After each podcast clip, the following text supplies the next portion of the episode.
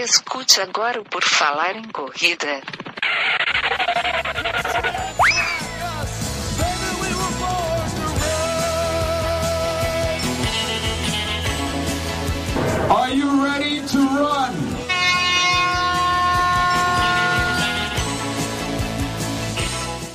Estamos começando mais um episódio do podcast do Puro Falar em Correr, querido ouvinte. Mais uma vez estamos aqui. O meu nome é Augusto e hoje nós vamos conversar com o Heleno Fortes, treinador, criador da HF Treinamento Esportivo, além de muitas outras coisas que nós vamos descobrir aqui. Tudo bom, Heleno? Seja bem-vindo. Obrigado, tudo bem, Enio? Obrigado aí pela, pelo convite. É um prazer poder participar aí desse bate-papo aí Bom, Heleno, vamos começar aqui do meu comecinho, uma pequena apresentação. Quem que é o Heleno Fortes pelo Heleno Fortes? Então, Enio, eu sou formado em Educação Física, né, pelo UniBH, formei em 2004, tenho pós-graduação em treinamento esportivo na Gama Filho. Antes de fazer o curso de Educação Física, eu fiz um curso de Engenharia Mecânica, então eu sou formado em Engenharia Mecânica também.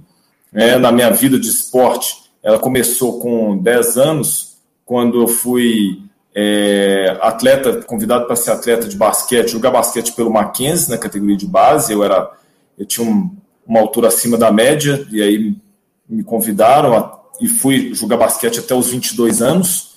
Tá? Lá eu tive a oportunidade de realmente me inserir no esporte de alto nível. Tá? E fui seleção mineiro com 14 anos, com infantil, depois com infanto e depois juvenil. E joguei na primeira divisão, mas só para completar, né? Primeira divisão já não tinha é, condição mais por limitações físicas, né? Pela altura e pelo time que a gente tinha. E depois disso eu fui fazer, é, já estudando engenharia, eu fui convidado para ser treinador de basquete do Mackenzie, das categorias de base também. E fui treinador de mini, petis, infantil e escolinha. E na época, em 1993, eu comecei no triatlon eu era, eu era bem mais pesado, né? Que eu abandonei o basquete, tinha aposentado no basquete. Hoje eu tenho 1,81m, na época eu pesava 88 quilos, hoje eu peso 71, né? 71, 72 quilos. Era bem mais forte, mas estava mais gordinho também. Mas o basquete exige outra, é, outro formato físico, totalmente diferente da corrida do triatlo. E aí eu me ingressei no triatlo em 1993, quando eu fui assistir uma prova de triatlo no condomínio Nossa Fazenda, meu irmão e mais dois amigos Mackenzie resolveram fazer uma prova de short triatlon, nem era short, né? era 500 metros nadando, 12 quilômetros pedalando e 3 correndo. E eu achei a prova linda, e no dia seguinte eu comprei uma bicicleta, fui lá só para assistir. E aí desde então comecei a treinar sem, naquela época, sem informação nenhuma, nadava três, quatro vezes por semana no Mackenzie, 500 metros, 1000 metros, pedalava de vez em quando na rua mesmo e corria na Avenida Bandeirantes aqui na cidade. E aí, dois anos depois, eu já tinha treinador, já estava em outro nível técnico. E levei isso até o triatlo até 2004, né? Quando eu formei, abandonei o triatlo por questões de logística, que é, é muito difícil de pedalar, a cidade começou a crescer muito, ficou a segurança caiu, né? Vou poder pedalar aqui em Belo Horizonte. E aí eu fui me intensifiquei mais na corrida. Foi quando a gente começou com assessoria. Isso em 2003.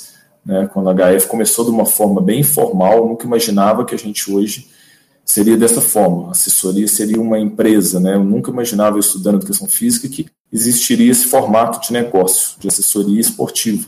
E foi uma coisa que foi, foi indo. O tempo foi, não foi nada planejado. Né? Hoje nós encaramos a HF hoje uma empresa, então a gente tem a parte de marketing, tem a parte financeira, tem a parte de atendimento, tem a parte técnica. Mas isso há 17 anos atrás eu nem pensava. Era um grupo de pessoas que eu passava treino, né, mandava treino no Word mesmo, né? Planilha no Word, às vezes até em papel de padaria, entregava, encontrava com o pessoal, ah, você vai fazer isso e aquilo. E foi dessa forma. E aí foi crescendo, o mundo foi mudando, né? Foi tendo uma exigência diferente. Assim, a assessoria também, nós fomos seguindo o que, que o, o mundo foi, foi levando também. E hoje a gente está aí, a assessoria HF está com, nós temos hoje em 2020, tivemos umas perdas na pandemia, né, desde março, vários alunos saíram porque com medo da pandemia, questões de não ter prova, mas felizmente nós fizemos, estamos fazendo um trabalho também agora nas mídias sociais e aumentou bastante Né? Hoje nós recuperamos bastante a nossa clientela, hoje nós temos aí mais de 400 alunos, e são alunos bem é, voltados ao nosso perfil, né? Então, assim, a gente conseguiu hoje é, fazer HF. São pessoas que gostam de treinar, procuram a gente para treinamento, para, lógico, primeira coisa, saúde. Saúde é sempre, saúde e qualidade de vida, eu falo que é sempre pré-requisito. Né? Não tem como você não ter saúde qualidade de vida e você querer treinar. Então, primeiro é isso. E aqui na HF a gente proporciona proporcionar isso tudo, né? É mostrar que a saúde qualidade de vida é pré-requisito para qualquer coisa que você for fazer. E a gente tenta mostrar que a corrida ela é vem de uma ciência, né? Treinar a corrida, apesar de ser a modalidade esportiva, é, vamos falar assim, talvez a mais, a mais simples que exista, né? Você não precisa praticamente nada né, um tênis ou até correr sem tênis. Os países lá na, na África, as pessoas correm sem tênis, países pobres, né? A gente mostra que você tem, você precisa de controle, né? Mas de análise, controle, prescrição da atividade que é bem é, e que é bem singular, né? É bem individual isso. A gente você pode ter várias pessoas treinando junto, mas juntos, mas são, tem cada um tem a sua individualidade que tem que ser respeitada é, ao longo do treinamento. Então, hoje, é, teve, ao longo desses 17 anos, teve todo esse amadurecimento né, da empresa e do Heleno também, do Heleno como corredor ainda amador é, e como treinador de atletas de amadores e até alguns atletas profissionais. Então foram muitas mudanças que a gente vai aprendendo com o passar dos anos e que nada melhor que a escola do dia a dia que ensina para gente. Hoje é esse mix de tudo aí. Tu falou ali que é, praticava basquete antes. Quando é que tu se formou em educação física? A engenharia tu falou que veio antes, né? Mas aí quando é que tu ficou formado em educação física? E se tu praticava esporte desde cedinho, por que tu foi fazer engenharia? É, isso é uma pergunta, né, Oene? Uma pergunta que eu também faço até hoje. da onde que veio essa engenharia? É muito difícil, né? Se é, voltar lá no tempo, em, quando eu estava fazendo, escolhi para fazer 1990, fazer vestibular, e tem aqueles testes vocacionais, e aí eu lembro meu primo, que é um, grande amigo que eu tenho, ele tinha acabado de entrar pra, na UFMG para engenharia mecânica. E eu conversava muito com ele e tudo. E aí sofri um pouco influência dele, sofri um pouco influência do meu tio também, que era professor titular do Departamento de Engenharia Mecânica da UFMG, aqui em Belo Horizonte. Então, acho que sofri um pouco disso. Tinha também, eu gostaria de ter feito educação física. Sim, eu pensava em fazer educação física, mas naquela época a educação física não tinha uma profissão muito nova ainda, não tinha tanto, vamos falar, o respeito que tem hoje, né? As pessoas não, não encaravam tanto o treinamento, a ciência do treinamento, como, como, como hoje é a evolução, né? A gente era muito mais visto, profissional de educação física naquela época, é, a maioria era visto como aquele professor de escola que ia dar futebol para os homens e queimada para as meninas. Então, basicamente era isso, é, pensando em quase 30 anos atrás. Então, isso me deu um pouco, vamos falar se a palavra é medo, mas que eu não seguia adiante na, na área de educação física naquela época. Eu fui fazer engenharia, que foi um curso é muito difícil, né? Primeiro que eu não. É, tudo é muito difícil também quando a gente não gosta, né? E gostando tem muitas vezes que as coisas são difíceis. Né? Então, é, o curso de engenharia foi um curso que eu demorei muito tempo para formar, fiquei oito anos na engenharia, mas eu fiquei oito anos, além do curso ser difícil, eu tinha concorrências é, do meu tempo, que era meu tempo que eu dava treino de basquete lá no Mackenzie, que acaba que era um dinheiro que entrava para mim e eu não pagava a faculdade, porque eu estudei em escola federal, uma escola eu estudei no Cefet, não queria abrir mão desse, desse, dessa remuneração, mas eu gostava de trabalhar com isso, que era ser treinador de basquete, e também gostava já de praticar triatlo. Então eu tinha três é, fortes concorrências no meu tempo ali, que tomavam bastante. E a engenharia era uma coisa que eu tinha que dedicar mais. Eu não dedicava porque eu não gostava, não estava gostando. Esperava que algum dia as coisas iam melhorar e as coisas só foram piorando. né? Mas felizmente, eu, felizmente assim, eu formei, não me arrependo. podia ter formado antes, que teria tomado outras, outros rumos, mas foi um, foi um curso que me ensinou bastante coisa, né, principalmente no lado administrativo, a parte, é, forma de pensar logicamente, né, é, um raciocínio lógico, e que me ajuda bastante hoje em algumas tomadas de decisão. Seja para correr na prática, ou para os treinos, ou para essas coisas, tu acha que a engenharia ainda, mesmo tu tendo demorado, não gostado, teve alguma coisa que tu conseguiu trazer? Sim, ah, igual eu falei, o raciocínio, a forma de pensar, o raciocínio lógico, né, da matemática, aquela forma é, de organização, a forma, né, até mesmo aqui dentro da, da, da HF, hoje dentro da empresa. Então, a, a parte da corrida em, em, que a gente faz, é, até em estimativas, né, de você correlacionar distâncias maiores com distâncias menores, eu consigo ver isso com uma facilidade melhor por ter passado por toda aquela matemática robusta do curso básico de engenharia, né? Então isso tudo me ajuda a ter essa visão, a ter esse esse raio-x melhor com um atleta meu hoje na, na educação física, na, no treinamento de corrida. Então assim, não arrependo, né? Hoje se fosse voltar no tempo, é, eu não faria o vestibular para engenharia, eu não teria gasto os oito anos, já teria entrado na educação física. Só que hoje é, o respeito da educação física é diferente do respeito da educação física de 1990. Né? Vamos falar 30 anos depois. Então é, é bem diferente. Então as épocas eram diferentes, igual eu estava falando. Se a gente pegar, é, na época que eu treinava triatlo, não existia assessoria esportiva, existiam alguns grupos as assessorias esportivas começaram na década de 2000, meados da década de 2000, final da década de 2000. A HF foi uma das primeiras, talvez a primeira mais sólida aqui mesmo em Belo Horizonte, comparado aí com algumas, já existiam algumas assessorias em São Paulo, né, a própria é, é MPR, Marcos Paulo Reis, a Runifan, são assessorias mais antigas que vieram aí na década de 90, final da década de 90. A gente chegou aí quase que 10 anos depois até mesmo seguindo um pouco, trilhando um pouco o caminho que eles tinham aberto aí. Então, tu é formado em educação física desde 2004. Tenho, são 16 anos de formado. O basquete ali que tu treinava e tal, essas coisas, não precisava ter essas coisas de ah, ser formado? Não, não precisava. Mesmo porque essa questão da, da, da formação é complicada, né? Porque, por exemplo, é, eu sou formado em educação física e dentro do meu curso de educação física eu tive disciplina de, de taekwondo, tive disciplina de judô, tive disciplina de capoeira, de seis meses, né? Que você aprende o básico ali. Mas não é porque eu fui formado em educação física que eu sou habilitado em trabalhar com é, capoeira. Eu não consigo entrar para dar uma aula de capoeira, eu não consigo entrar para dar uma aula de judô, eu não consigo entrar para dar uma aula de taekwondo. Agora, toda aquela vivência, toda aquela experiência que eu tive com vários treinadores dentro do Mackenzie e joguei em três seleções mineiras, onde eu tive oportunidade de viajar o Brasil todo e ter acesso a outros treinadores de outras equipes, conhecer outras escolas de basquete. Isso me deu é uma boa base, né, para poder pelo menos reproduzir o que eu tinha vivido. Então isso me ajudou. Isso já foi um, isso já foi um curso de basquete específico.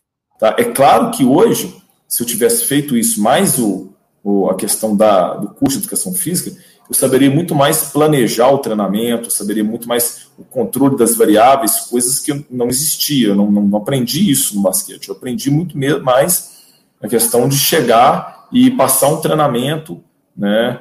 É, mas não entendia sobre intensidade, sobre volume, eu simplesmente reproduzia como treinador aquilo que, que eu é, vivenciei ao, meus, ao longo de 10 anos como, como atleta de basquete e viu aquilo que dava, aquilo que deu certo, é, que teve sucesso e aquilo que não, não deu certo. Né? Acaba que eu, eu reproduzi muito, totalmente diferente do que hoje, que seria um, teria um senso crítico muito maior, né? comparado com a época que eu simplesmente fui jogador e depois fui virar treinador. Uma pessoa que faz o curso, que investe bem a fundo nessa ciência do treinamento, sem dúvidas, é, vai ter um proveito muito melhor como treinador. E aqui, ó, eu vi então, tu foi um atleta de alto nível no basquete, praticou triatlon, e daí tu ficou na corrida. Desses esportes aí que tu fez mais, o qual que tu se sai melhor? É a corrida mesmo? Do triatlon? Não, sem dúvidas foi a corrida. A natação foi, foi um esporte em que eu, é, eu sabia nadar, mas nadava muito mal. Então eu tinha que aperfeiçoar sempre a parte técnica na natação. E é muito difícil, né? É, é, porque como é um esporte que tem, tem toda aquela parte técnica e isso você a melhor fase de você aprimorar é, o gesto motor é naquela fase de 8 a 12 anos, e não foi uma época em que eu, que eu treinei, que eu fiz a natação, então eu tinha, era muito difícil de eu fazer as, as correções depois, mais velho. Mas também faltava mais treino, porque eu acredito que é tudo, tudo questão de treino.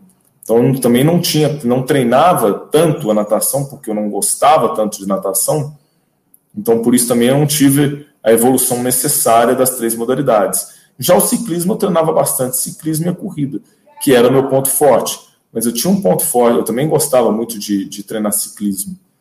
Né? Mas a natação sempre saía nas provas de triatlo, sempre saía atrás na natação e tinha que fazer uma prova de recuperação indo atrás dos atletas aí, né, que saíam na frente na natação aí.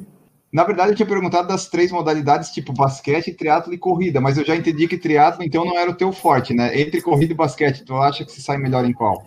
Olha, é difícil a gente comparar isso, porque eu fui, eu fui, eu fui muito dedicado no basquete, como eu fui dedicado na corrida. Eu, eu, eu tinha minhas, nos dois esportes, como no triatlo também, é, eu tinha minhas limitações físicas. No basquete eu não tinha altura, então eu tinha que, que saltar mais do que os outros atletas. E para isso, eu andava até com peso no pé. Né? Então, eu treinava, saltava escada lá no clube e tinha que, tinha que ter um arremesso muito bom na longa distância. Então, chegava o final de semana, eu com 14 anos, é, eu pagava até os lavadores de carro lá, meu pai me dava um dinheiro para gastar no clube, eu não gastava o dinheiro e pagava o lavador de carro para poder ficar pegando as bolas para mim.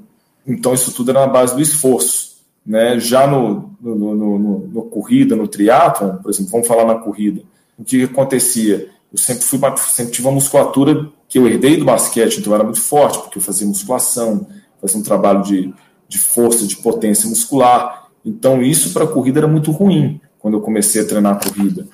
Então, eu tive, eu tinha que perder o que eu tinha ganho, né? De certa forma, eu tinha que melhorar minha capacidade aeróbica e perder, não só emagrecer, perder gordura, mas também afinar, perder um pouco até de massa muscular, porque você não vê corredor pesado, corredor forte, o corredor tem que ser magro, né? pouca massa muscular e eficiente. Então eu tive, eu tive todo o esforço para poder perder peso. Né? E não foi fácil treinar e controlar dietas durante muito tempo. Então, quando eu treinava triatlo, eu pesava 76, 77 quilos. Né? E eu fui pesar 71, 72 treinando só corrida mesmo com triatlo com a carga é, semanal maior, uma carga horária semanal maior do que na corrida. Por quê? Porque na corrida, além, não, tem, não dá para entender muito isso, mas eu consegui perder mais peso, mas também porque eu vi que na corrida eu tinha que ficar mais leve, então eu fiz um esforço maior quanto à questão da dieta, coisa que no triatlo não preocupava tanto. É claro que se eu fosse mais leve, também seria um triatleta melhor, mas na época eu não, não sentia tanto isso, porque eu tinha vários triatletas que tinham o meu porte, então, de certa forma, eu me acomodei com aquilo.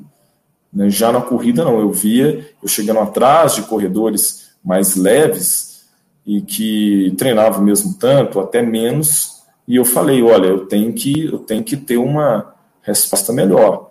Então, dei mais atenção nessa parte nutricional aí, na parte de perda de peso.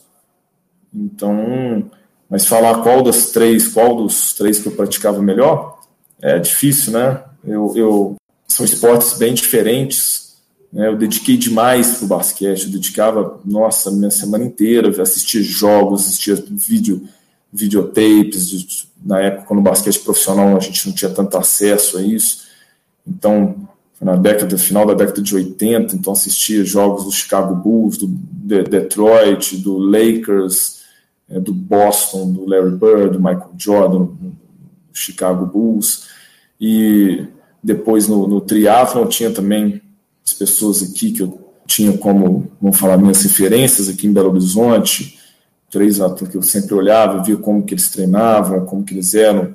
Tinha o Newton Braga, Tony Barral, Gustavo Muniz, esses atletas que foram pessoas que abriram as portas para nós, que vieram depois atletas que viraram até profissionais, como Bruno Cury, né, depois, dez anos diante, veio o Diogo Sclebin, né, agora o Thiago Vinhal também, que é atleta de Ironman.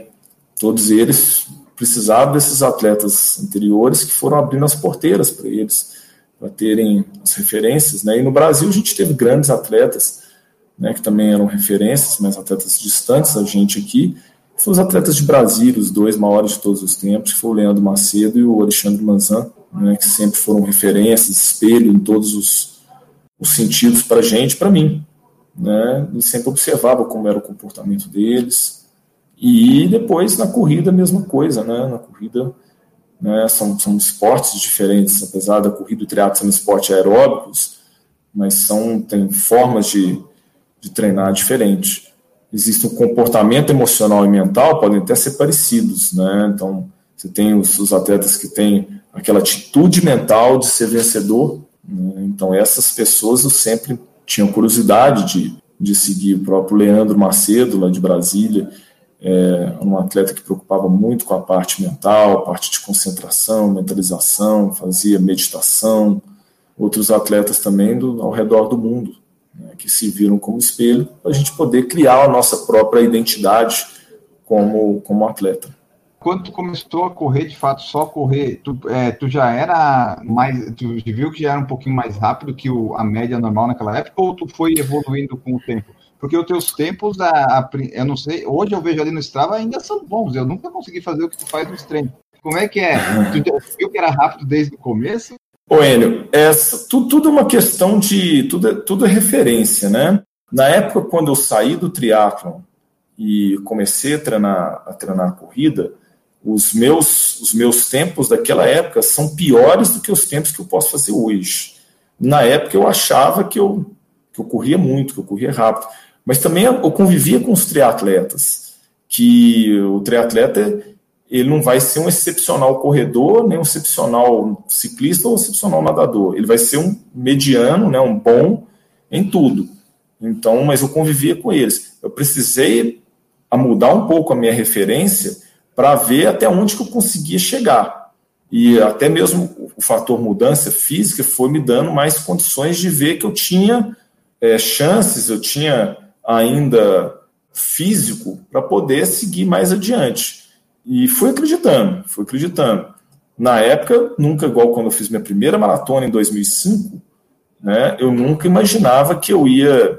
Eu fiz em 2 horas e 50, minha primeira maratona em Porto Alegre. Eu nunca imaginava que eu ia conseguir fazer em 2 e 33, igual eu fiz em Chicago sete anos depois. Romper a barreira de 2 horas e 40. Mas eu fui vendo, igual eu falei, o, o tempo né, foi me dando, foi me dando confiança, e eu fui vendo que, que bastasse eu eu treinar e teria que também renunciar a algumas outras coisas, né? Que foi na época quando eu ainda dava aula de ciclismo indoor, de spin até 2007, numa academia, e eu parei de dar aula porque meu tempo estava ficando menor, a assessoria estava crescendo, então eu tinha que dedicar mais assessoria. E isso foi muito bom para a minha vida pessoal de corredor, porque aí, eu, aí sim eu consegui melhorar mais a minha corrida quando eu abandonei o ciclismo indoor Parei de dar aula indoor, que eu dava seis aulas por semana. Era segunda, quarta e sexta, eu dava sete, sete às nove da manhã, então era uma aula de sete às sete e quarenta e cinco, depois uma aula de oito às oito e quarenta e cinco.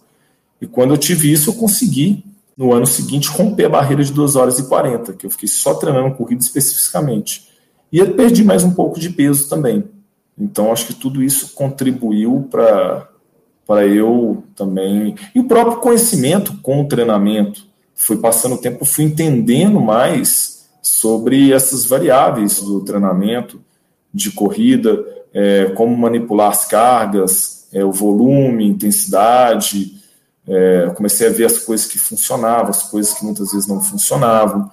E aí você vê que muitas coisas nos livros é, se traz para a realidade tão um pouco distante da realidade. Então você precisa muitas vezes de estar na prática mesmo né? E enfrentar ali o dia a dia para poder é, é, formar esse seu um aprendizado mais sólido aí. Então, não dá nem para comparar aquilo que eu tinha 15 anos atrás de conhecimento, de experiência, 12 anos atrás com hoje. Em questão de ser rápido ou não, eu acho que eu sou esforçado. Né? Eu acho que eu tive, eu, eu tive coragem, eu tive, vamos falar, até um pouco coragem, tive vontade, tive é, disposição de visitar zonas de desconforto que outras pessoas, tecnicamente, fisicamente melhores que eu, não quiseram fazer. Então, eu considero muito mais isso que uma qualidade física minha mesmo. Não tenho zero de talento é, físico para como corredor. Entendeu? Zero, zero, zero, zero. Tanto é que eu peso 71 quilos, 72 quilos. Assim, posso perder mais um pouco? Posso, mas jamais vou ficar com 55 quilos, que é um peso um corredor de elite, um corredor de altíssima performance. É, eu falo que o meu, vamos falar assim, se tem alguma coisa um talento aí foi o talento foi a, a vontade, a disciplina, a paciência, né, em seguir, em, em saber que o processo de mudança, de transformação, ele é longo. Ele depende de tempo para você melhorar. Você não, você não vai sair de 12,50 na maratona hoje e ir para 2,33 no dia seguinte, em seis meses. Você não vai fazer isso. Você vai precisar de muito treino, muito treino, né, muita dedicação, é, muito suporte, né, um suporte certo, vai ter que treinar com muita, muita sabedoria também. Né? Não é simplesmente chegar e falar assim, não, eu vou correr hoje, vou fazer um treino longo de duas horas. Não, vai chegando um ponto que quando você vai ficando muito treinável, muito treinado, você vai ficando menos treinável, né? Então, quanto mais treinado você tá, mais difícil é você de melhorar. Então, você melhorar um atleta, uma pessoa que é sedentária, é muito fácil.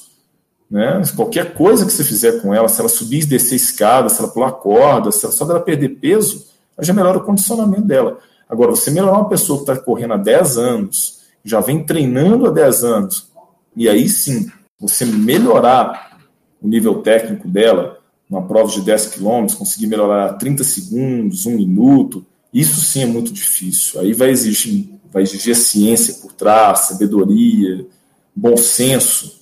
Aí que entra, vamos falar assim, toda essa, essa prática, essa vivência aí aliada à teoria de anos, ah. né?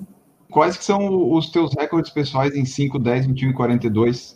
Eu, na, na, na pista, no 5 mil, eu tenho 16 e 1 na prova. Não consegui baixar de 16 minutos. Foi uma prova que é, até o quilômetro 4 eu estava para fazer abaixo de 16, mas no último quilômetro, como se diz, incendiei, não deu. E não foi falta de vontade, não teve jeito. Estava no meu limite, entreguei que eu pude. 16 e 1, e na rua tem 15,55 na rua. Mas rua, né, não sabe, mas tem 15,55. É, nos 10 mil tem 32,24 no 10 mil, uma prova. Tem, abaixo de 33 eu tenho três marcas só né, esse 32, 24, 32 e 30 e 32 55. Na meia maratona tem a melhor marca aqui na meia de BH, que é um 12 48. Foi em 2012. Foi quando eu fiz minha melhor marca também em Chicago. Um 2 33 e 50 na maratona de Chicago. Então tem essas melhores marcas aí que eu tentei depois em 2014, fui a Chicago para tentar bater esse tempo meu de 2012 até a metade da prova eu estava, na que cheguei no 30, passei bem próximo, só que eu já estava muito mais, é, como se diz, destruído, né? O caminhão já tinha passado em cima há muito tempo. Tive que lutar para sobrevivência nos últimos 12 quilômetros. E aí eu terminei em 2,37,50, 4 minutos pior.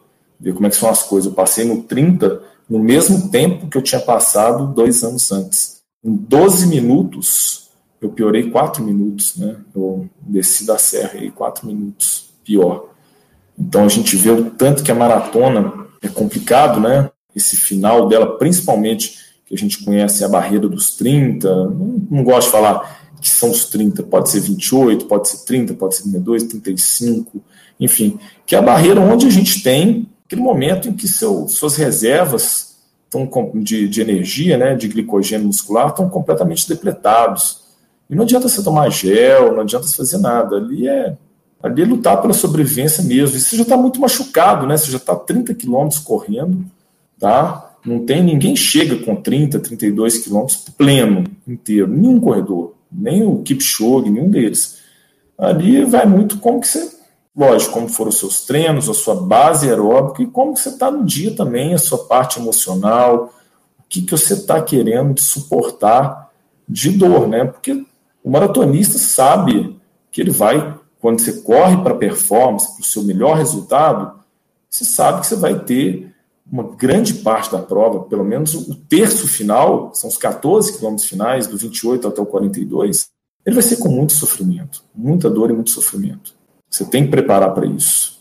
O corredor tem, tem que estar preparado físico e mentalmente para sentir muita dor no final da prova dele. E isso você faz nos treinos, né? Você, você ganha nos treinos. Né? Por mais que você treine meditação, você treina parte de concentração, se você não transfere isso para o seu dia a dia, quando você vier fazer um treino longo, que pintar aquela, aquele desconforto, aquela vontade de parar, e você fala, não, eu vou continuar. Você trazer isso a seu favor e fala, eu vou continuar e vou tentar continuar até mais rápido, eu vou me desafiar aqui agora. Então, essa parte é, é, é fundamental.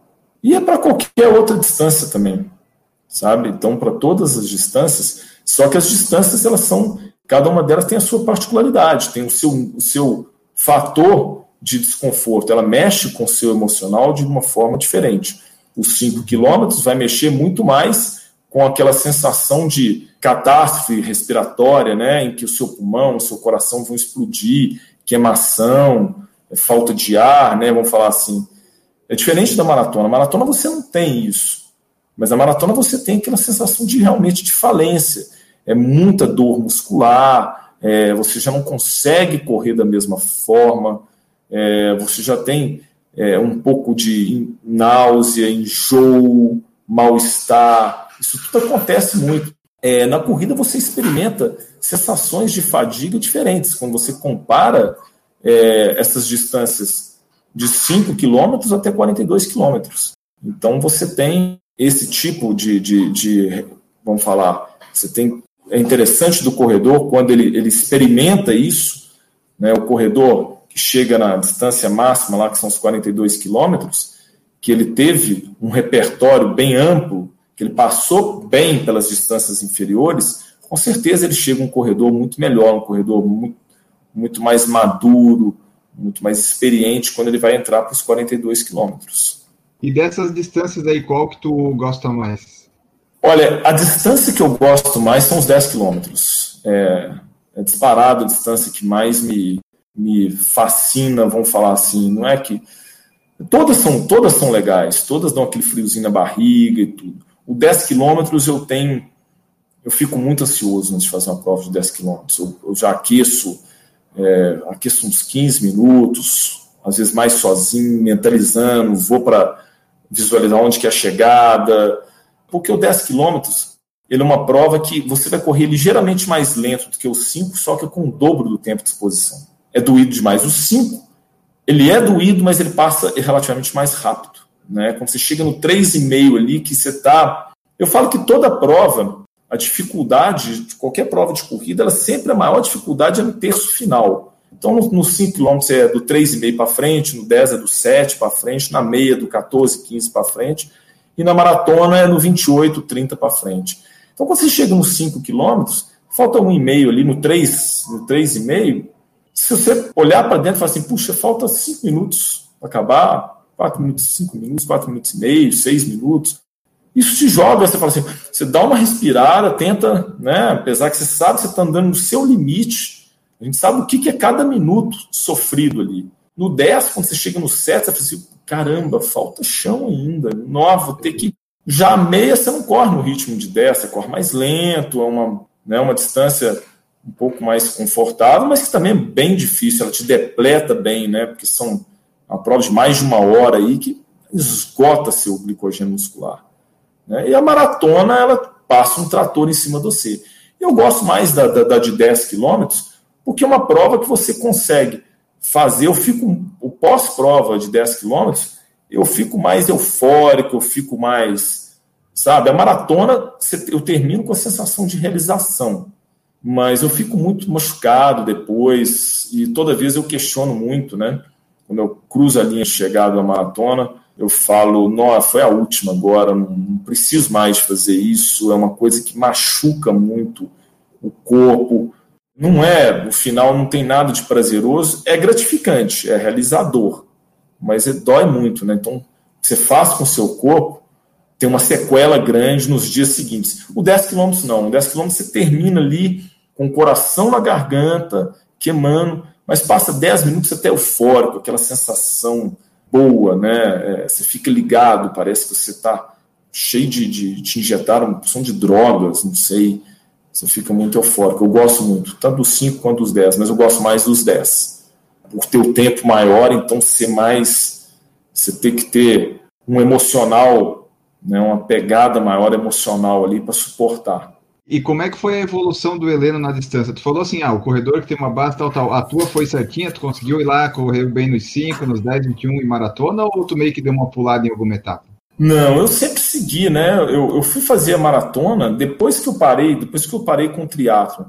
E a minha primeira maratona foi em 2005 e eu fazia triatlo desde 93. Né? Então, tinham 12 anos já que eu já participava das corridas de rua aqui, mas como triatleta. Mas participar de todas as voltas da Pampulha, as corridas de 10 km aqui, 5 km.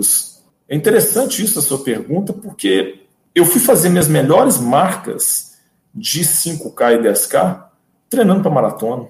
Minhas duas melhores marcas foi dentro de um ciclo de 12, 14 semanas eu lembro que eu fiz uma, essa de 16 e 1 na pista, eu estava num ciclo, é, foi em 2000, foi em 2012 mesmo, só que eu estava no ciclo tendo uma maratona de Boston, em 2012, foi em abril de 2012, e que foi uma prova que, infelizmente, esquentou no dia, a prova foi quase adiada. Também fiz uma melhor marca de 10 mil nessa mesma época, e a marca de 21 também né, interessante, porque muitas vezes usava as competições, algumas provas aqui, como treino, como fator de controle, né, treinando para maratona. Então eu consegui fazer isso. Mas já tinha, quando eu fiz minha primeira maratona, eu já tinha tempos bons nos 5 quilômetros, nos 10 quilômetros na meia, mas o próprio treinamento em geral, um foi puxando o outro. Eu fui evoluindo em todas as distâncias.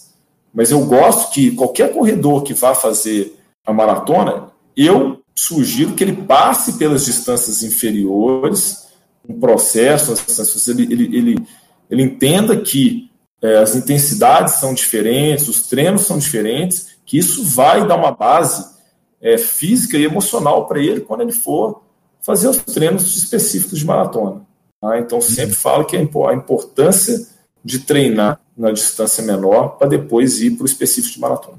Tu tem pretensão ainda nos dias de hoje, de repente, algum deles conseguir baixar? Ou hoje tu tá aí para correr mais forte nas provas, correr rápido, mas tu sabe que esses recordes não tem mais jeito? Olha, Enio, tinha muita vontade, né? O que acontece, eu nunca tive problema com lesão. Mas de dois anos para cá eu comecei a ter algumas lesões. Tive uma lesão no tendão ano passado, que eu tive que interromper várias vezes o meu treinamento, coisa de ficar mais de um mês sem correr, mas eu não ficava um mês parado. Aí eu ficava um mês estava pedalando para poder manter a base aeróbica né, e também não ganhar peso. E não ficar tão ansioso também, porque imagina, eu treino todos os dias, eu corro todos os dias, eu treino todos os ah, dias. Então, se eu fico dois, três dias sem treinar. Só, só de Oi, que eu falar. vejo ali no Strava, realmente é difícil tu ver um dia que não aparece o Elano Fortes na, no teu feed de notícias. Tu realmente corre todo dia, né? É, eu corro todo dia. Isso, isso é uma prática que vem desde. tem mais de 10 anos. Então, não é nenhum esforço para eu correr todo dia, assim. Esforço quando eu falo assim, isso não, não, não, não me. Eu consigo fazer isso sem isso afetar minhas outras atividades aqui é, no dia a dia. O que às vezes fica puxado é que quando começa a treinar mais intenso, igual agora, eu voltei a fazer uns treinos, tem dois meses para cá, estou com um projeto ainda de tentar quebrar uma marca que para mim antes era bem tranquila, que era fazer 10 km em 35, abaixo de 35, que é 3,30, 3,28. Isso eu fazia no treino. Só que eu coloquei isso, isso está me motivando a treinar, só que eu tive que interromper de novo. Não os treinos, continuo rodando, mas os treinos intensos, né? os treinos de limiar, os treinos de VO2, né? os treinos de séries intervaladas, porque começou a me dar uma, um desconforto no isquio, né? no bíceps femoral da perna esquerda minha, onde que eu tive essa lesão de tendão. Mas felizmente é músculo, e músculo é melhor do que tendão. O músculo ele, é tempo para recuperar, fisioterapia, 10, 12 dias, dependendo. Não foi uma lesão, não foi um estiramento né, de grau 1, vamos falar, o pessoal fala estiramento de grau meio, uma contratura, e que eu tenho só que ter cautela, cuidado. Então, essas coisas vêm fazendo com que eu tenha interrupções na minha sequência do treinamento. E nessa atual situação, meu, hoje eu tenho 48 anos. Então, eu interromper o meu treinamento hoje me, me é, é, é faz com que eu volte um degrau para trás. Então, pensar que assim, a gente vai chegando numa fase em que você vai correndo numa escada rolante ao contrário, né? Então, às vezes você vai treinando para se manter, é, fazendo esforço para se manter naquilo que você estava. E você fica alguns dias sem treinar, você piora, você vai ter um decréscimo no, seu desempenho. Então, é o que eu sempre falo com o pessoal: chega Natal, Réveillon, tem uma turma que, uns amigos nossos aqui, que chegam Natal, Réveillon, ah, agora eu vou tirar um mês de férias, volto lá no carnaval. Mas os caras voltam 5, 6 quilos mais pesado, passam um mês inteiro de janeiro, exemplo aí, bebendo, comendo, treinando pouco, quase não treinando, e depois eles vão passar uma grande parte da temporada deles para recuperar o que eles estavam antes, e muitas vezes não recuperam, não recuperam mais por causa da idade, por essa limitação que começa a existir. Então, respondendo a sua pergunta, eu gosto de treinar, gosto do desafio. Não, eu tento hoje encarar o Heleno de 2020. Né? O uhum. Heleno que, que existiu 2012, 2014 me serve só de motivação, mas não não para eu é, romper aquela marca. Se algum dia romper, vai ser consequência do que eu estou fazendo, que meu dia a dia de hoje está deixando. Mas hoje eu, eu, penso no Heleno, vamos falar o Heleno corredor amador, com o que eu tenho hoje, a maneira com que eu sou e o que, onde que eu posso chegar. Eu vou tentando, pensando em evolução, uma evolução semanal. Se eu estou evoluindo, está ótimo. Se eu consigo evoluir, se eu consigo sustentar algumas cargas, está ótimo. Então, foi difícil eu conseguir. É, ainda tenho algumas vezes, ainda penso um pouco nisso no passado. Isso, isso é, é ruim porque muitas vezes isso te sabota. Então, se eu venho fazer séries de mil metros aqui hoje, vamos dar um exemplo: cinco tiros de mil, descansando três minutos, coisa que eu fazia antes, três minutos e dois, três minutos e cinco, o mais lento três e sete. Hoje eu nem sonho em fazer isso, eu faço mais rápido 3 e 15, mais lento 3 e 20 muita diferença. São dois corredores completamente diferentes. Né? Um cara que faz uma média de 3,5 um faz uma média de 3,15 é completamente diferente. Completamente diferente o nível técnico. E se eu ficar pensando, todo treino que eu terminar, eu ficar pensando, putz, eu fazia 3,5, isso vai me jogar para baixo, né? Então não posso ficar lembrando do passado. Né? Eu tenho que lidar assim, pô, ficar satisfeito, feliz. Poxa, hoje eu fiz 3,15, semana que vem eu vou tentar fazer manter essa média ou melhorar essa média. Ou então correr com, nesse mesmo ritmo e fazer mais volume. Ou tentar correr com mais conforto. E não ficar também só preso à relação distância-tempo, né? Porque, inevitavelmente, um horário, essa relação distância-tempo, ela vai ser abalada. Não tem como. Não tem como, né? A gente manter nível de performance. Quanto mais treinado você foi no passado, mais difícil é de você se manter naquele nível. Não é impossível completamente impossível. Mas isso não significa que você tenha que abandonar, que você não possa gostar ainda de treinar, de treinar em alto nível, coisa que eu gosto. Eu gosto de competir. Eu não tenho intenção de vencer nenhum outro adversário. Eu, tenho, eu gosto de competir, de sentir aquela sensação de esforço, de que eu entreguei o máximo para aquele dia, para aquela condição que eu tinha. E, como você falou aí, eu esqueci completamente. Hoje eu tenho essa, entre aspas, essa evolução de não ficar mais me comparando com o que, que eu era 10 anos atrás. A assessoria, pelo menos assim, a visão que eu tenho dela é que tu falou lá, o pessoal gosta de treinar e tal, mas assim, é o pessoal que gosta de treinar, que geralmente é mais dessa parte de performance tua, que é o pessoal mais rápido, ou aceita um pessoal que às vezes é mais lento, mas que gosta de treinar? Ou tipo, só pode ser sub 3 na Helena? É, as pessoas usam, as pessoas têm essa ideia, mas eu, eu falo sempre o seguinte: vamos fazer uma comparação é, no jiu-jitsu, qual que é a diferença do faixa branca para faixa preta que entrou lá no jiu-jitsu? Você tem um faixa preta que está lá, e ele está lá tem 10 anos, e entrou um faixa branca hoje. O faixa preta é um faixa branca que não desistiu. Então aqui na HF não tem ninguém, eu posso falar assim que dos 400 alunos que a gente tem, vamos pegar os 400, é, a gente tem dois, dois que são atletas privilegiados fisicamente. O resto, os outros 398, 400, são atletas que se empenharam mais do que a maioria dos outros. Seguiram o, o treinamento nosso.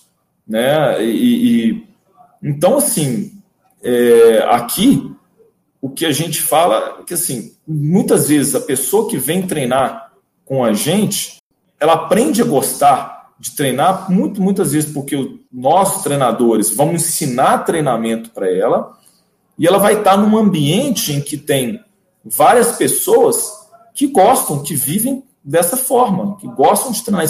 São pessoas normais, são pessoas que estão aí com 40, 45, 50 anos, 35 anos, são médicos, engenheiros, é, comerciantes, professores, dentistas, e que gostam de, de, de, de treinar e gostam de, de se superar, né? e se realizam se superando.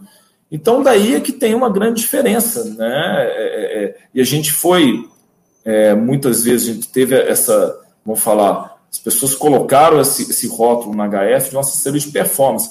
E é uma assessoria de performance, sim, mas a gente tem que pensar que a performance ela não é só quando a gente pensa na relação distância-tempo na corrida, né? Se você chega para correr, você melhora a sua forma de corrida, você melhora o seu gesto motor, você está melhorando a sua performance, está melhorando a sua performance na maneira que você corre. Se você vem para correr, você pesava 120 quilos e passa a pesar 90 quilos, você melhorou a sua performance. Que tipo de performance? Sua performance orgânica. Né? Então você tá, tudo vai para performance. Se você chega a poder correr você estava com seus níveis de triglicérides altos, você estava com uma série de marcadores biológicos fora do padrão, e você vem treinar e por esse, esse nova atitude, né, esse novo comportamento de treinar, de reeducação alimentar, esse convívio aqui no ambiente faz você transformar e ter essas mudanças, você melhorou sua performance, você melhorou sua performance orgânica.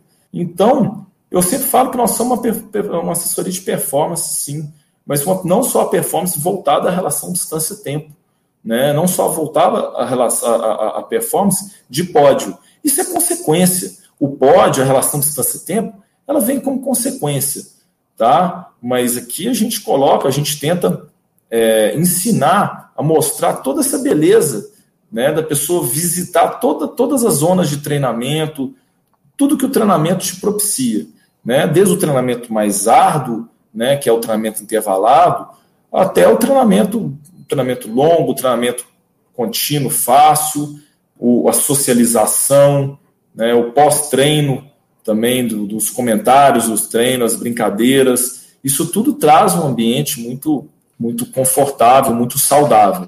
Aqui a gente é, é interessante porque muitas vezes as pessoas só veem o, o, o, resultado, né? Ninguém viu a transformação. Então, tem vários casos aqui de pessoas de ex-obesas, pessoas que eram gordas, né? Pessoas acima do peso e que se transformaram treinando, com mudando seu, seus hábitos de vida e ficaram melhoraram seu desempenho, sua performance com esse tipo de mudança eu acho legal que treina todo mundo que vai lá, mas tem também os desafios que você faz, né? No Instagram da HF tem bastante conteúdo que o pessoal vai lá, até no teu Instagram, né? Tem sempre bastante coisa falando das corridas e metas. E daí tem também aqui, ó, o Bruno Luiz comentou para tu falar sobre o Sub 3. É, qual marca que tu acha de 10 km mínima que precisa para encarar o treino de maratona Sub 3? Que vocês estão produzindo uma, bastante material sobre isso, né? Sim, tem que fazer abaixo de 39.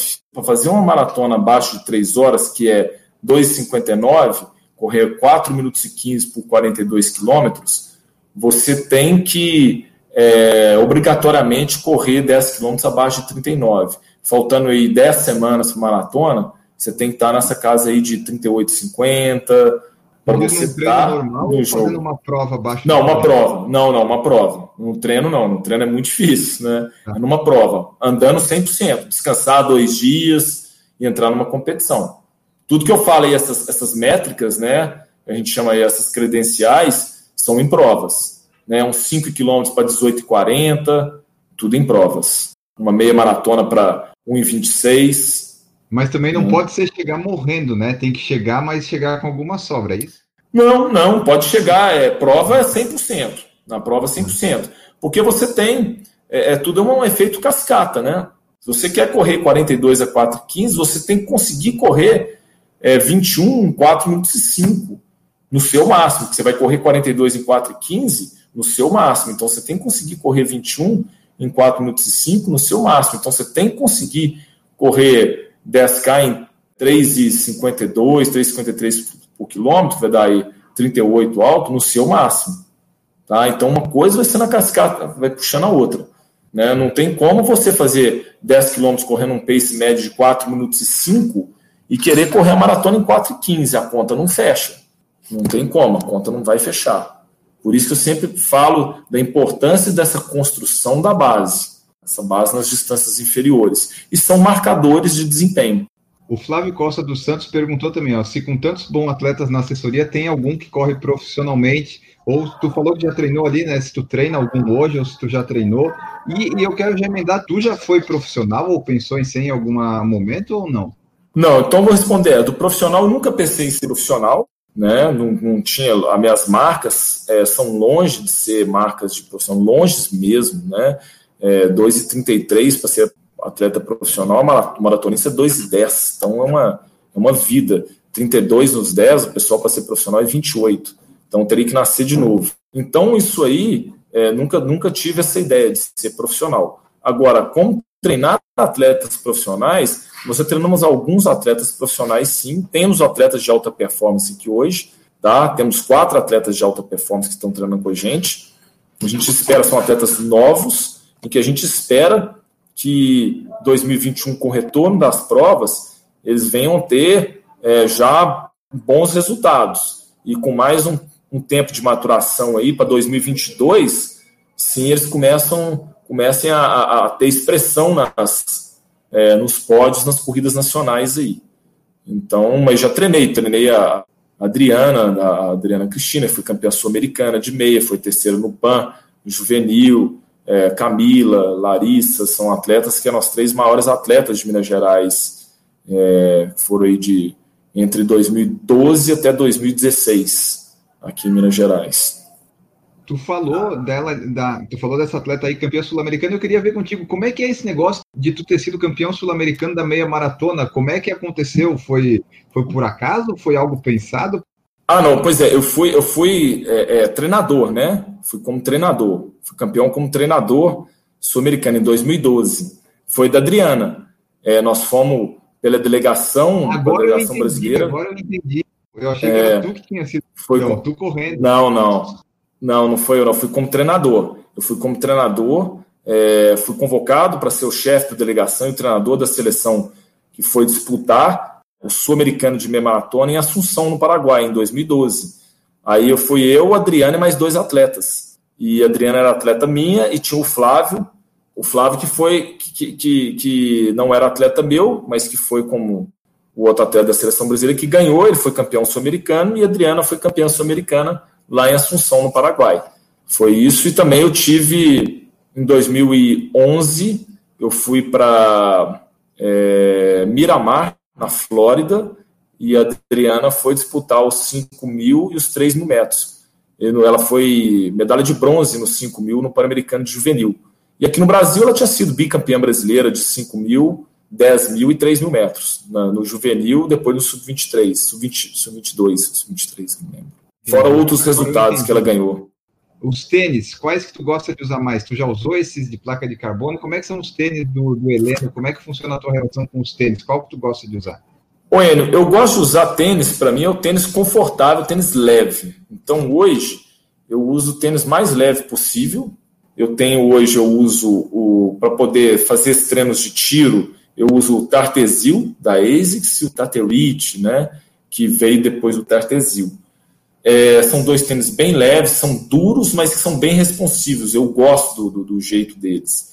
Para poder rodar e fazer outros treinos, eu uso o tênis da Ace também, que nós somos patrocinados por ela, né? Então ah. não tenho usado mais nenhuma outra marca, é, que é o DS Trainer.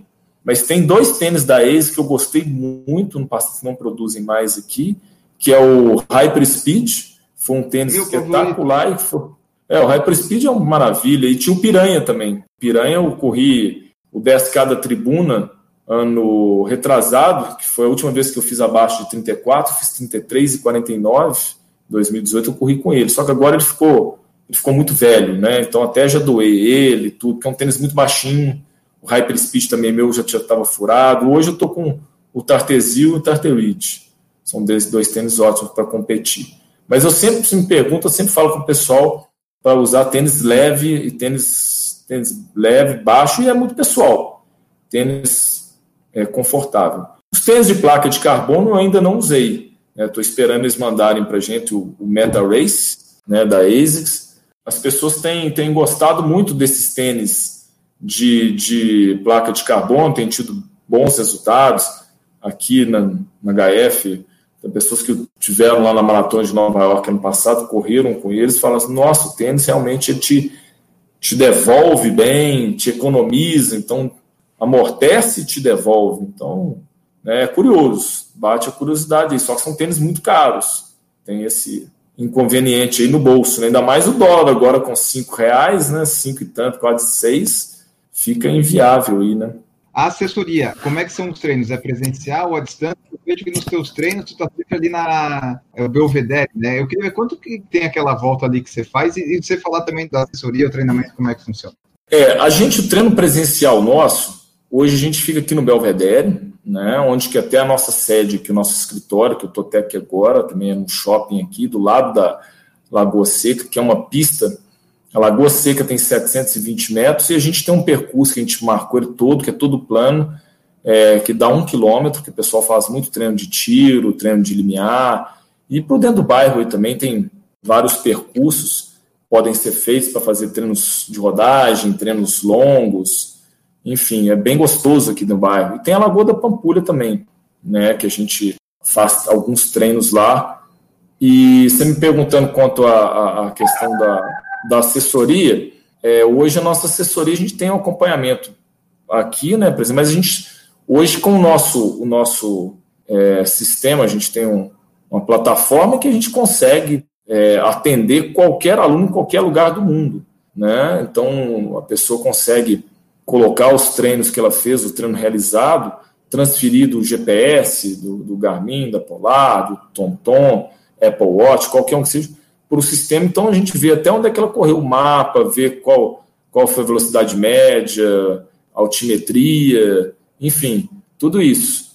Fornece todos os dados de controle o treinamento. Então, e aí o treinador dá esse feedback semanal para o atleta. Hoje a gente está com bastante, com muitos alunos, né, muitos atletas nossos fora de Belo Horizonte, né, no país todo.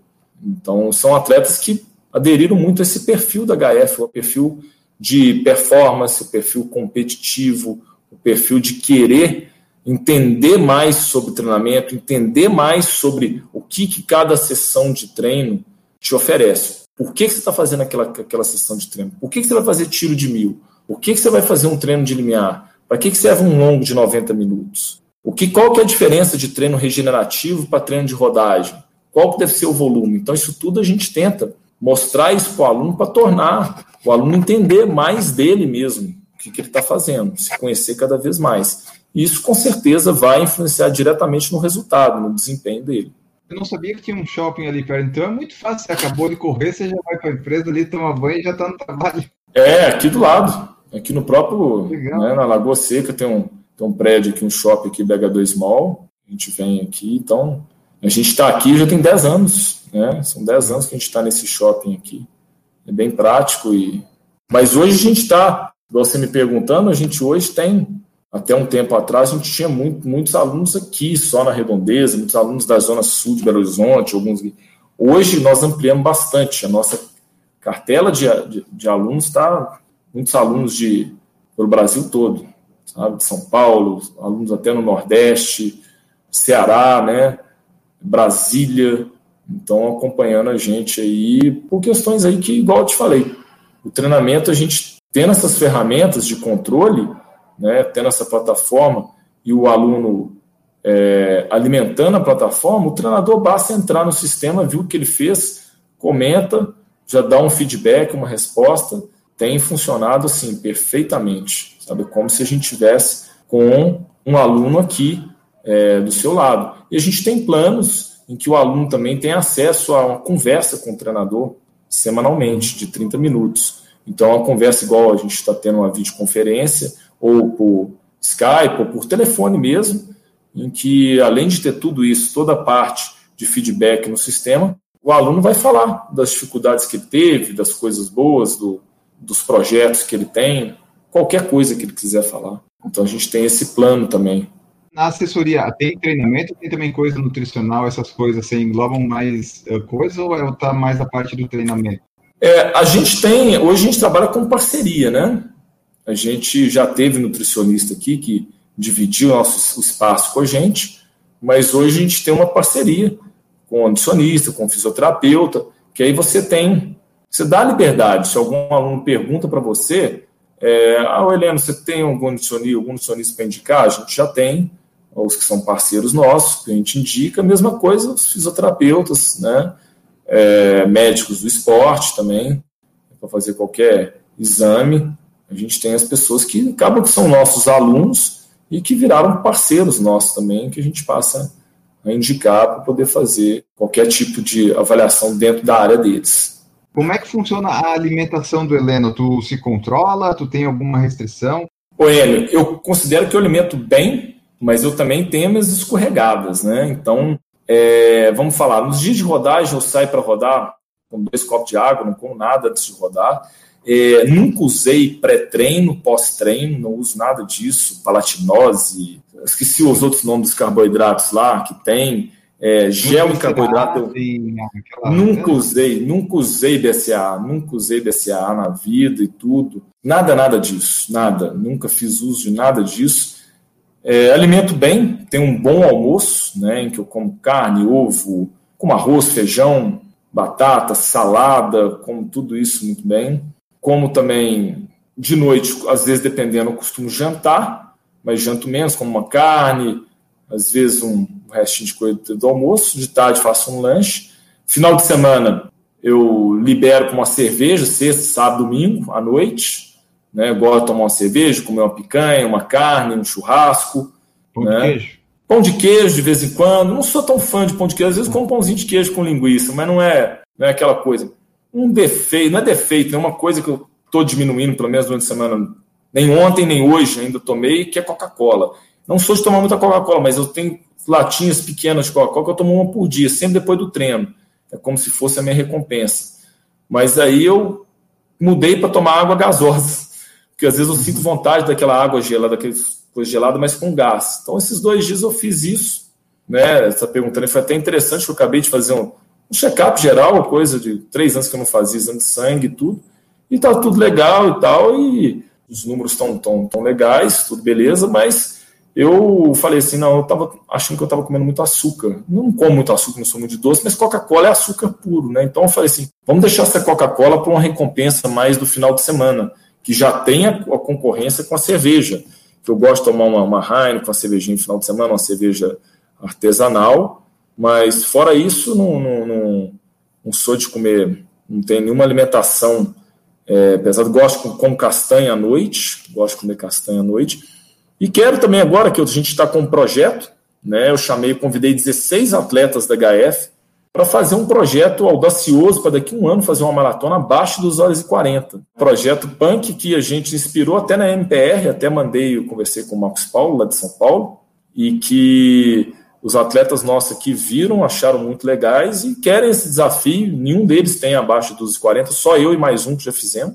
E vai ser uma jornada difícil que a parte nutricional vai ser importante aí, né, para poder ajudar na parte de otimizar a sua recuperação, otimizar sono, né? Então tudo isso, esses detalhes fazem diferença. Você dormir bem, você ter uma boa alimentação, melhorar seu sistema imunológico, ficar, entre aspas, mais blindado corpo quanto a lesões, lesões musculares, lesões tendíneas. Então, assim, vamos tentar cercar todas essas variáveis que possam impedir, né, ou então atrapalhar a gente atingir esse objetivo, essa meta aí, que é muito difícil.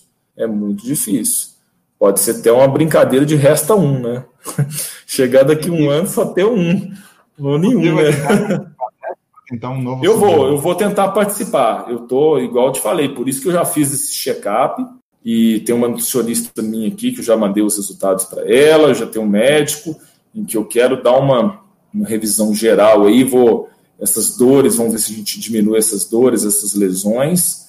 E estou bem motivado com isso. Acho que é um, é um projeto. Esse ano a gente ficou tão no. Né, esse 2020 não aconteceu nada né, de, de prova, de desafio pesado mesmo. Então acho que essas pessoas, todos esse, esse grupo todo, 16 atletas, eles, eles toparam fazer isso com muito muito afinco, né? Então estão com sede de, Agora, é que eu sempre falei, um projeto longo é o velho projeto Tropa de Elite, mas não vai ter muita gente, pede para sair, né? Resta um, vai ter aquele negócio todo, que é difícil. É um ano quase.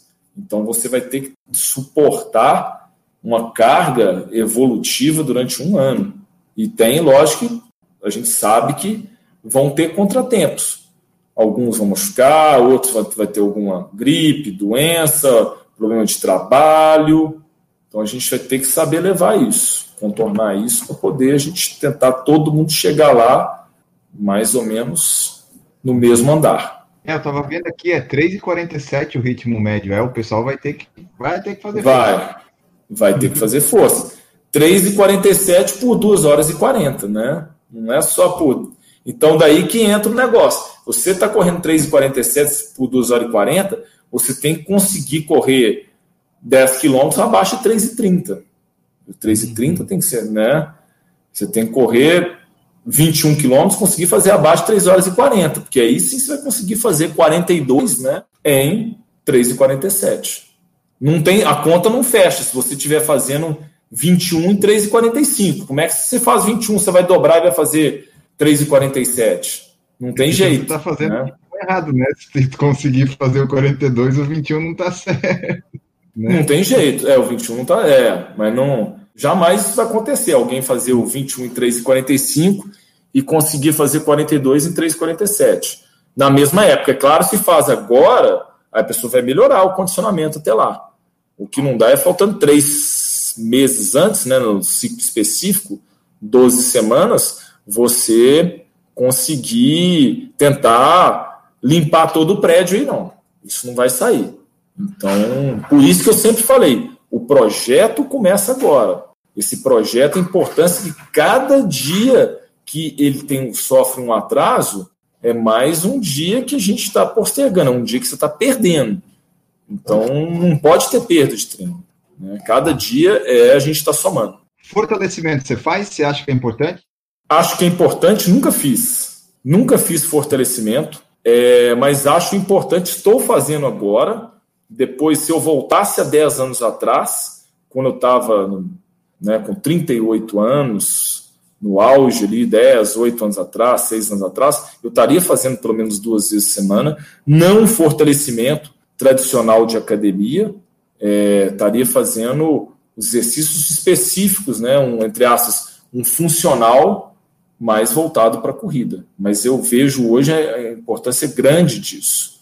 Tá? O corredor deve fazer. Principalmente o corredor amador, iniciante, que já chega para correr fragilizado.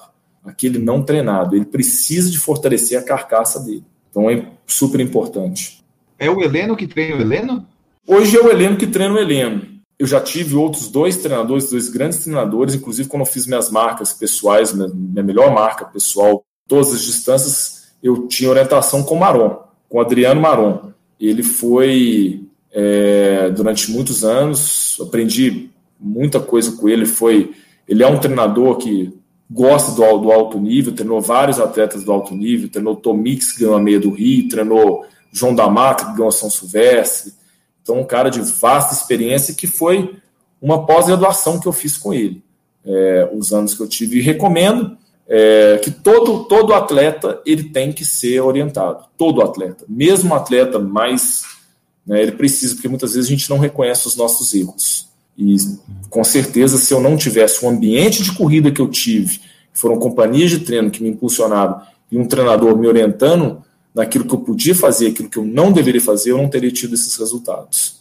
A gente falou um pouco da pandemia e agora nesses últimos episódios eu sempre tenho que falar disso porque, né, tá aí, a gente está vivendo, viveu, e eu queria ver como é que ela afetou os seus treinos, se ela afetou de alguma forma, e como é que tá agora e quais são os teus próximos objetivos. Se daí é, é esse negócio que você falou de, de ficar ali em forma para chegar o ano que vem, tentar essa maratona. A pandemia, eu não deixei de treinar nenhum dia. Eu não fiquei em casa fechado. O que eu fiz foi, naquele momento crítico, eu vim treinar aqui sozinho, né? às vezes encontrava com pessoas, mas cruzava, evitava correr do lado, essa coisa toda. Nunca corri de máscara também, porque eu não, não é impossível você treinar de máscara. Então eu não parei. Assim como é, qualquer atleta de alta performance de corrida, eu tenho certeza que eles não pararam também. Tá? Então a pandemia não foi, é, ainda mais a corrida que é um esporte feito ao ar livre. Então você pode correr se você tem não quer, tem muito medo de contaminar ou ser contaminado, é, você não vai então para uma praça pública. Vai para uma estrada ou para o meio do mato, onde você pode, então, se você tem uma esteira em casa, mas parar de treinar por causa da pandemia, corrida, que é um, um esporte extremamente fácil, fácil, assim, que não, não requer, diferente da natação, que você tem que ir clube, diferente do jiu-jitsu, você precisa do parceiro para treinar, eu não parei. O que ficou ruim foi só que as provas pararam, então isso desmotivou muitas pessoas. Mas eu não preciso de prova para me motivar gosto de treinar, eu gosto muito da rotina de treino, então não preciso, ah, eu tenho que ter uma prova, motivação, não tem prova, não vou treinar. Não, eu nunca fui assim.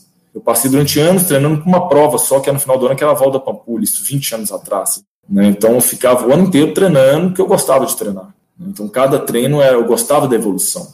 E os próximos objetivos é esse tentar esse sub-35, sub-2 horas e 40, ver se sai aí. Sim, eu vou tentar, se minha pena deixar, esse ano ainda eu vou tentar ir para a pista, né, para nossa pistinha aqui, tentar fazer 35, é, abaixo de 35 nos 10. Eu tinha tentado há um mês e meio atrás, estava super bem, fui até o 8, mas eu desconcentrei. Eu estava com quase 30 segundos de sobra para poder fazer e me desconcentrei ali no quilômetro 8 e parei. Foi dureza. Mas, enfim, isso não, não tem problema. Não está registrado, né? Não fez, então tem que colocar e ir lá e fazer. Então, só tiver condição física legal aqui, eu vou fazer, como se diz, colocar o time em campo e ir. Né? Vamos embora. Como é que o Heleno faz para conciliar tudo isso? Ele treina, ele treina as pessoas, tem vida pessoal, tem tudo isso. Dá para conciliar? Não, dá demais, né? É, muitas vezes é complicado porque a gente trabalha com lazer das outras pessoas. Mas o que, que acontece? Como eu gosto, eu eu amo o que eu, que eu faço, eu adoro estar no, no, no treino, adoro ir nas provas. Então, assim, é, isso para mim muitas vezes é, não é um trabalho, né? Então, é, faz parte da minha rotina. E eu passei a tirar um pouco a carga disso aí. Eu tenho meu trabalho, mas hoje eu faço, tem 10 anos que eu faço inglês, não para falar inglês melhor e tudo, mas assim, para minha cabeça e faço aula de música também. Hoje eu tenho, voltei a estudar violão, violão e guitarra, né, coisa que eu tinha parado tinha um ano aí. Isso tudo também para poder eu desafogar um pouco do ambiente de corrida. Gosto de sempre trabalho pensando, logicamente, na família, né, no meu filho, no ambiente da minha casa, esposa e tudo. E minha esposa também gosta de correr, ela corre, sempre treinou aí e tudo, então acaba ficando tudo em casa também.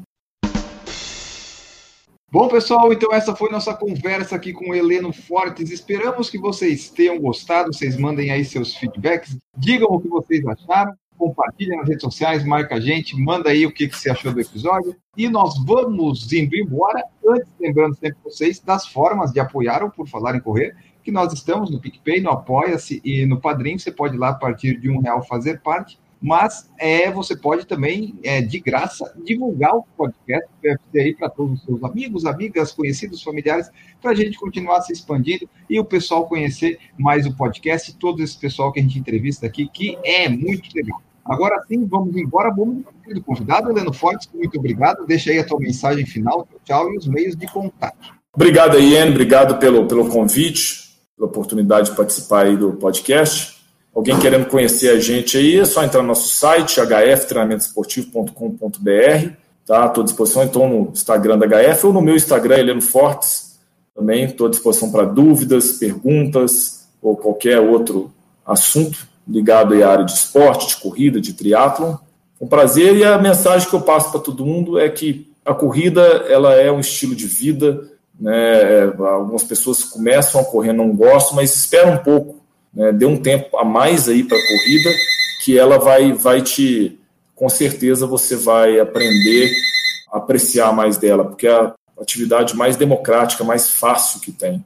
Perfeito. Vamos ficando por aqui então, pessoal. E a frase final do podcast hoje é a seguinte: o problema não é tropeçar e cair, o problema é você ficar no buraco. Voltamos no próximo episódio. Um grande abraço para vocês e tchau.